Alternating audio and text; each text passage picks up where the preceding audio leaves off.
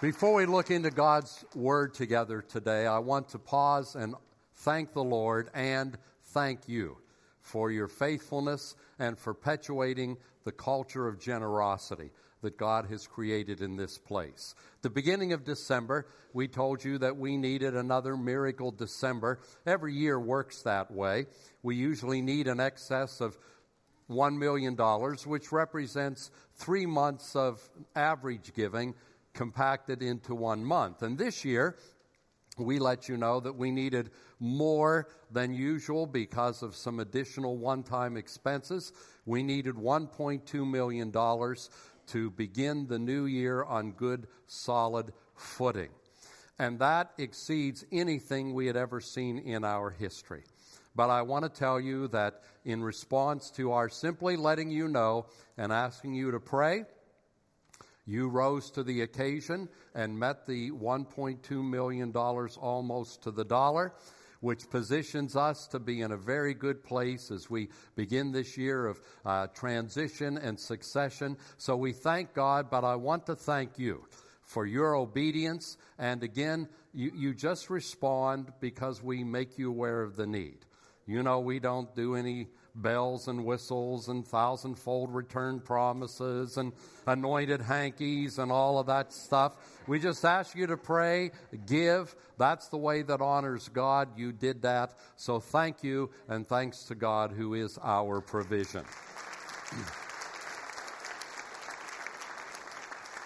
I shared with Alan that in 44 years of ministry, I've never had a congregation fail to finish in the black by the goodness of God, and I didn't want to start the year I would be handing the reins over to him. So next year's all on Alan. All right, this past year, ACAC quietly reached a very significant milestone. We didn't talk about it, but this past year we concluded 125 years of gospel ministry. And we didn't do so with a small remnant of discouraged people talking about the past.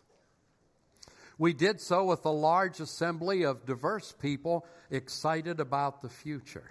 And that's a clear indication that God is graciously at work in our midst. Because history affirms that kingdom movements that reached the century mark, let alone 125 years. Kingdom movements that reach the century mark usually show signs of their age, and those signs aren't particularly flattering. Many ministries, when they hit the 100-year mark, are suffering from lost vision, lost passion, lost power, and lost momentum. In some cases, they're suffering from spiritual compromise and have moved far away from what God raised them up for. But it doesn't have to be that way. Congregations, ministries don't have to translate their age into inevitable decline or demise. Because a congregation that continually submits to the living God, who is on record that he makes all things new, a congregation that does that can be continually renewed and move in continually renewed life. And by God's grace, we're seeing that. 125 years into our kingdom assignment, and we're laying the groundwork for future expanded influence. Now, obviously, our blessing is not the result of God loving us more than he loves others. He does not. And it's not the result of us loving God more than others love God. We do not. So apart from God's goodness, which is extended to all of his people, how do we explain the fact that after 125 years, we're defying the odds and we find ourselves healthy and growing? Well, I think there's more than one answer to that question. But I believe foremost among them is our very conscious and careful and continuing response to a New Testament warning. And I want to consider that New Testament warning this first weekend of a new year and a new era. I've entitled this weekend's teaching, Addiction or Devotion. Now, I've used the title before, but the material is different. And before we embark upon that teaching, please join your hearts with mine in prayer. Gracious Heavenly Father, in these coming moments, by your Holy Spirit, enable me to declare your truth, enable us to understand it, empower us to apply it, so that we might be all that you want us to be, do all that you want us to do in a broken world that cries for healthy, Spirit-filled churches. Father, as always, we pray these things for Jesus' honor and in his great name. Amen and amen. And as we listen for God's voice together today, may the Lord be with you. If you don't like being questioned, if you don't like being challenged, if you don't like being corrected, if you don't like being rebuked, if you don't like being humbled, if you would prefer to be continually affirmed, well, then the Bible's not the book for you. Because the pages of Scripture testify that despite clear instructions from God, regular reminders from God, repeated warnings from God, and continual invitations to something better issued by God, God's people frequently get off track. We forget who we are. We forget whose we are. We lose sight of what God's called us to do and how he's called us to do it. And the results are always, always disappointing. But thankfully, Scripture reminds us of something else. When God's grace is embraced rather than rejected, no failure is final. God knows how to get his people back on track. I would remind you, God was recalibrating long before we invented GPS. I don't think he did so in that soft feminine voice, recalculating. But he's been recalibrating for ages, since the beginning of time. When we get off the track, he knows how to get our attention. He knows how to reveal our error. He knows how to calm our fears. He knows how to instill new hope, and he knows how to get us back on the right road. That's what King David was writing about in his best-known psalm when he said, "He restores my soul." Our souls get messed up, and they need restoration. But the fact that God has been about restoring souls longer than anybody in the universe doesn't mean that we can be careless and still expect the fullness of his blessing. Because both Scripture and history affirm that while God restores our souls, he isn't obligated to restore our opportunities. Opportunities can be lost forever. For that reason, as we begin a new year, as we begin a new chapter in ACAC's story, I want to visit one of God's most repeated warnings. Because when God repeats himself, it's for good reason. It's a warning addressed to believers, and it calls for ongoing, intentional diligence and effort. It's recorded in the book of 1 John near the end of the New Testament, 1 John chapter 5, verse 21. And it simply says, "Beloved children, keep yourselves from idols." The writer Samuel Johnson suggested we often need to be reminded more than we need to be instructed. And I think that's true. And I suspect that's why John closed his elegant discourse on loving God and being loved by God with a blunt, simple, no-nonsense command, a reminder: keep yourselves from idols. If we take that injunction seriously, and we should, it demands that we be continually asking ourselves, Lord, has something or someone besides Jesus hijacked my best passions, hijacked my priorities, hijacked my ultimate trust? The warning compels us to ask, have we allowed ourselves to fall into an addiction to something other than God or something less than God? And has that addiction replaced our devotion to God? Now, answering that question calls for Judgment Day honesty. But it also demands that we have a certain level of awareness. To be precise, an accurate understanding of our spiritual condition requires an accurate understanding of what God's Word is talking about when it talks about idolatry. If we can't recognize the wrong notes in our lives, we won't recognize the correct notes. We'll be spiritually tone deaf. And if you're spiritually tone deaf, the bland music of unbelief sounds just the same as God's beautiful music of creation, grace, and restoration. Now, whenever we step into this world, we're given a lifetime membership in the society of Adam's fallen sons and daughters. And it ensures that we're all going to pursue addiction at some point in our life and in one form or another. And our membership in fallen human culture means we're going to have a lot of encouragement to do that. So we need to understand the difference between addiction and devotion, because then and only then will we be able to detect idolatry in our lives. Now, to help you understand the difference between addiction and devotion, I want to use a food analogy. Have you ever eaten only to find yourself feeling really hungry 20 minutes later? Does that happen after 10 o'clock at night? Most of us have had that experience.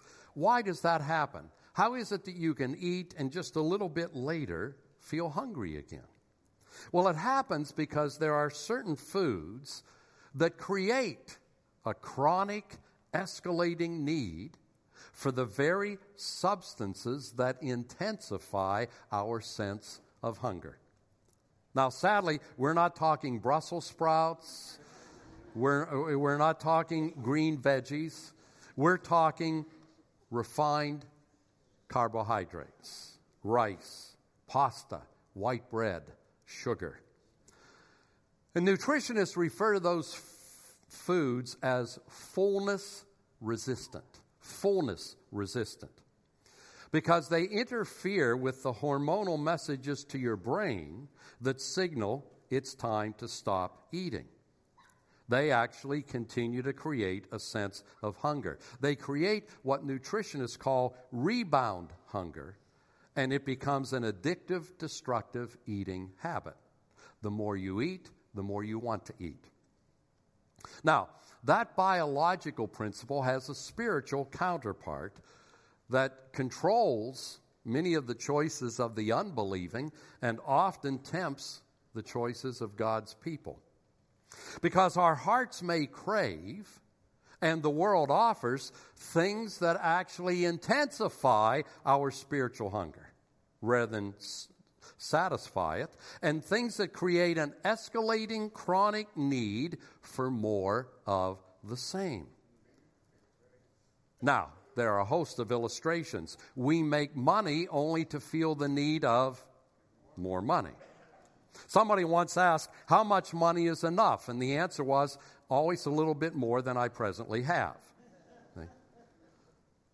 We buy objects only to feel the need of buying more objects. We devote hours to social media only to feel the need of more time on social media. We view pornographic images only to feel the need of more pornographic images. We play video games only to feel the need of more video games. We seek approval only to feel the need of more approval. We get on a treadmill where we experience the pain of ever-escalating need and always diminishing return. And our souls become fullness resistant. And then we resonate with the well-known words of the singer Neil Diamond when he said, I got an emptiness deep inside, and I've tried, but it won't let me go. And the ageless Mick Jagger continues to sing our unofficial anthem. You know it. I can't get no satisfaction. Now, if I could pause for just a moment. If you're thinking, Pastor Rock, those are really dated musical references. dude, it's 2020, not 1980 or 1970. I know that. But I'm raising a 13-year-old and a 15-year-old, and they walk about my house singing the lyrics of songs from the 70s and 80s. We got my one granddaughter a karaoke machine for Christmas, and all the grandkids gathered together in the corner, and they weren't singing songs from this year. They were singing stuff I was singing in high school. And I asked my granddaughter, how do you guys know the words to these songs? And she gave me a simple one-word answer, Spotify.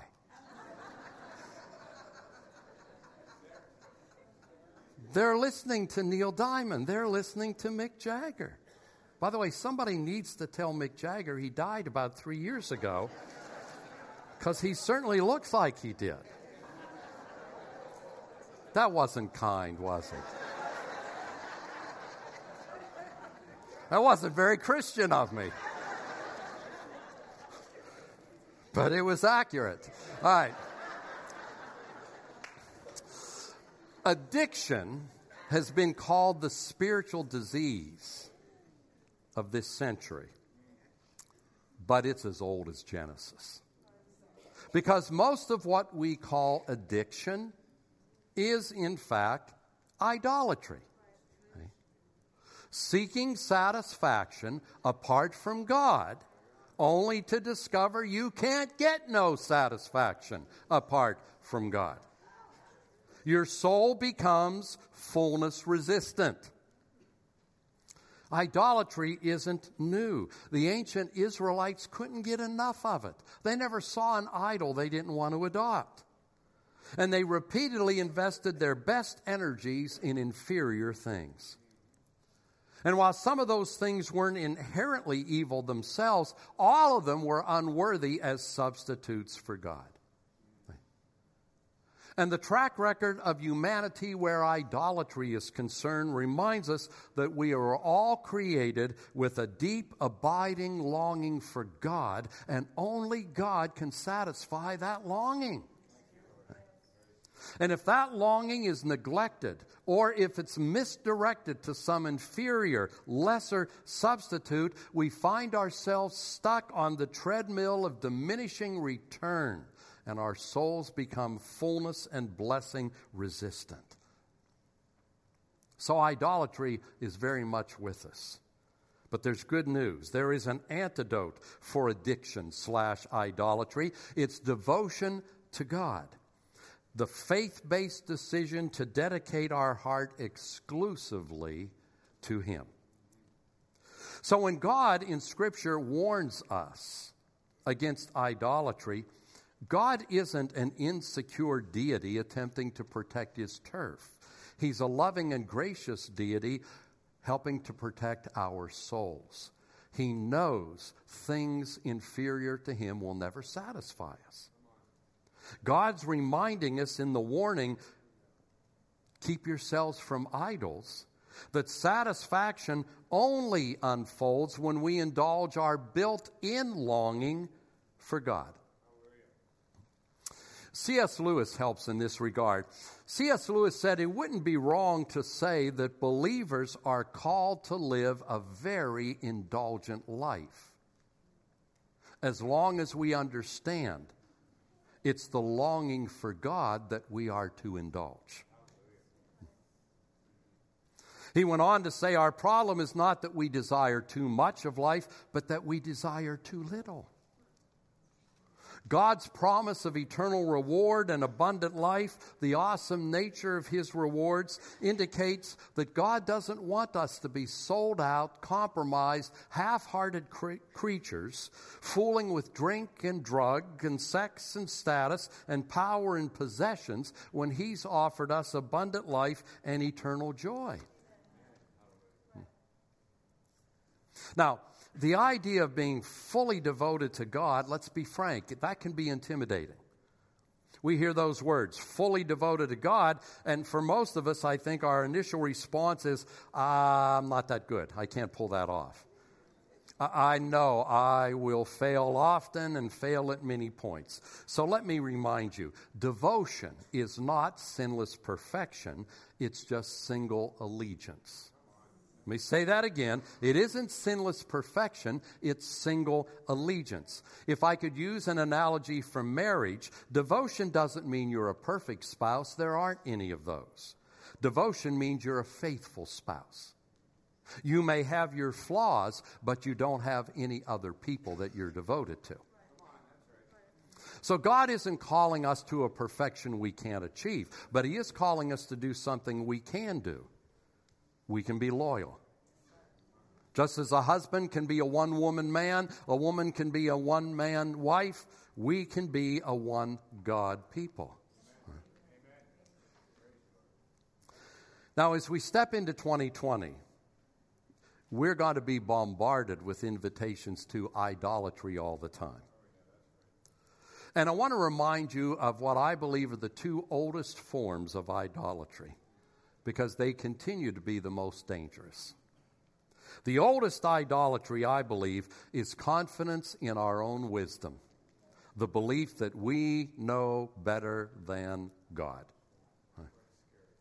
And you know, every time you read a commandment from God, and then you do something other, aren't you really suggesting that you know better? That God missed that one. I know this is a better way. Now, I call it the oldest idolatry because it was the idolatry of Lucifer as he launched his rebellion in heaven.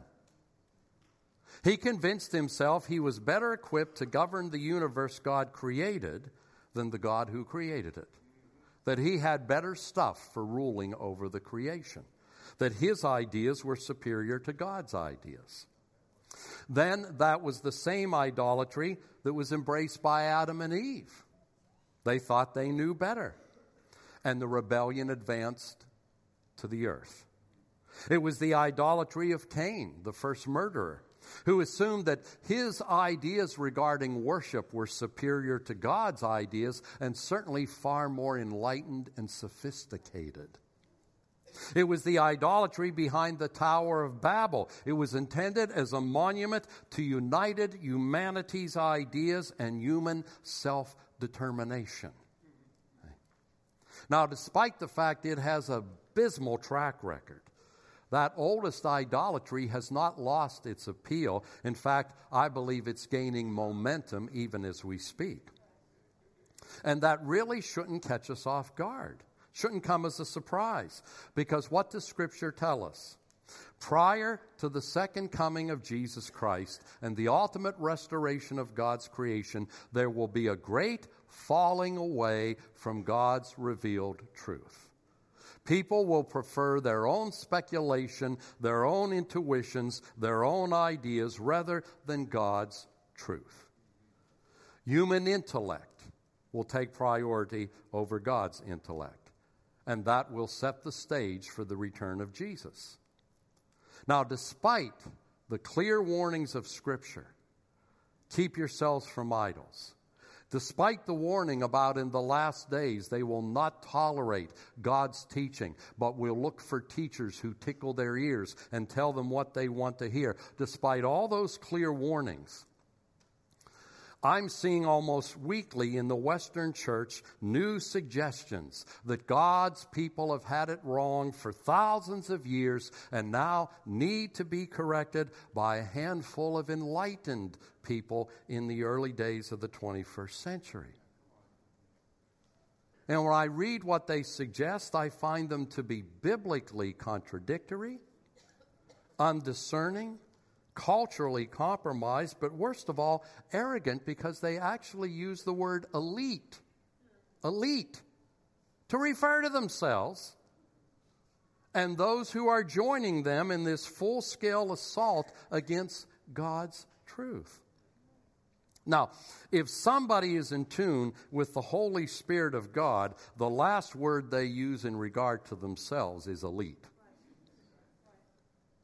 Because God gives grace to the humble, and He resists the proud. There's only one being in this universe that's elite, and there's not somebody in this room. Only God is elite. He stands by himself. Hey.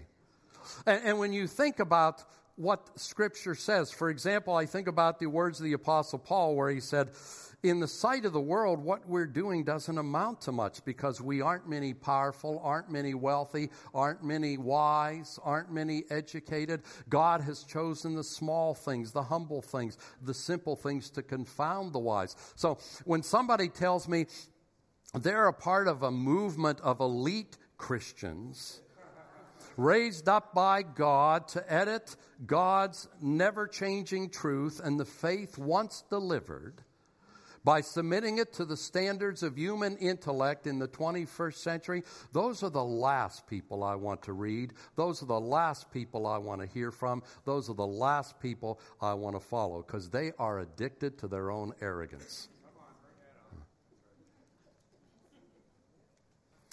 You know, there's an old statement I heard years ago, and it still holds true. When it comes to the truths of God's Word,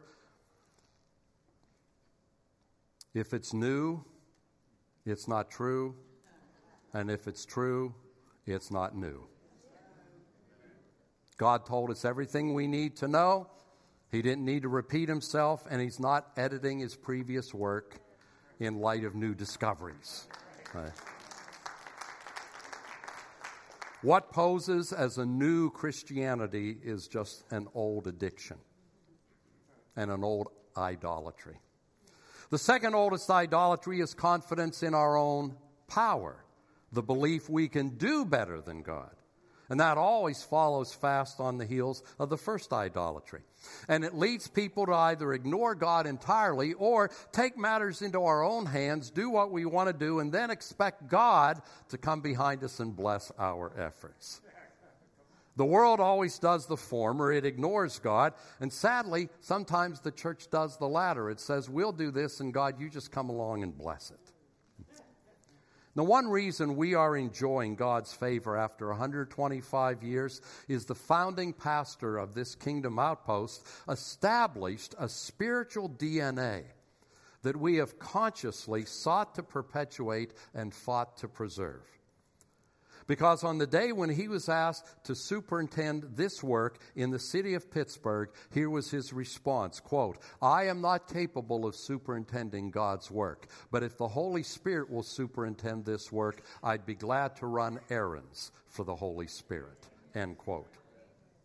Those simple words established a culture, a DNA of dependence upon God, not our own wit, not our own power, and devotion to God as he speaks to his church through the Holy Spirit. And cultures of dependency and devotion will always outlive and outperform cultures of addiction to human intellect and human effort. So today, as we celebrate 125 years of God's faithfulness, as we embark upon a new era, I want to leave you with two thoughts. First of all, every desire ultimately turns out to be a desire for God that only He can satisfy. In the year ahead, if you find yourself feeling a restlessness in your soul, it's not more money you need. It's not more stuff you need. It's not more porn you need. It's not more sex you need. It's not more time on social media you need. It's not more affirmation you need. It's not more acceptance you need. It's not more distractions you need. It's not more happiness you need. It's more of God that you're hungering for. And only God will satisfy that hunger. Anything and everything else will leave you fullness resistant. You won't get no satisfaction. You'll try, but that emptiness won't let go. The second thing I want to remind you of is that 125 years is not a time for building monuments. It's a time for leaving footprints. Why do I say that? Monuments essentially say, this is how far we got before we stopped. Footprints say, this is how far we came before we moved on. So we don't want to stop and celebrate 125 years.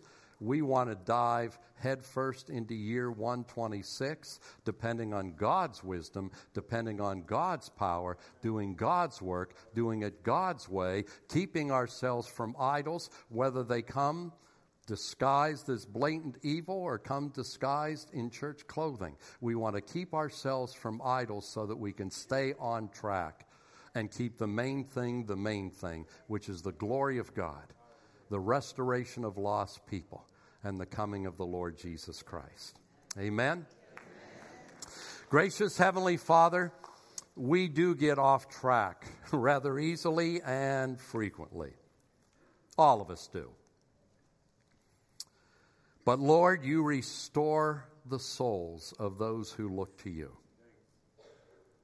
You get us back on track. Father, I pray as a kingdom outpost in the city of Pittsburgh, one that is privileged to touch lives all around the world through missions efforts. Lord, I pray that we would preserve and protect the DNA of utter dependence upon the Holy Spirit, that we would simply be a people who run errands for God. Never confident in our own intellect, never confident in our own wisdom, but absolutely confident in you. Don't let us fall prey to addiction, but instead help us to grow in devotion. And let that be the key to the years ahead until Jesus returns. And we pray that in his great name. Amen.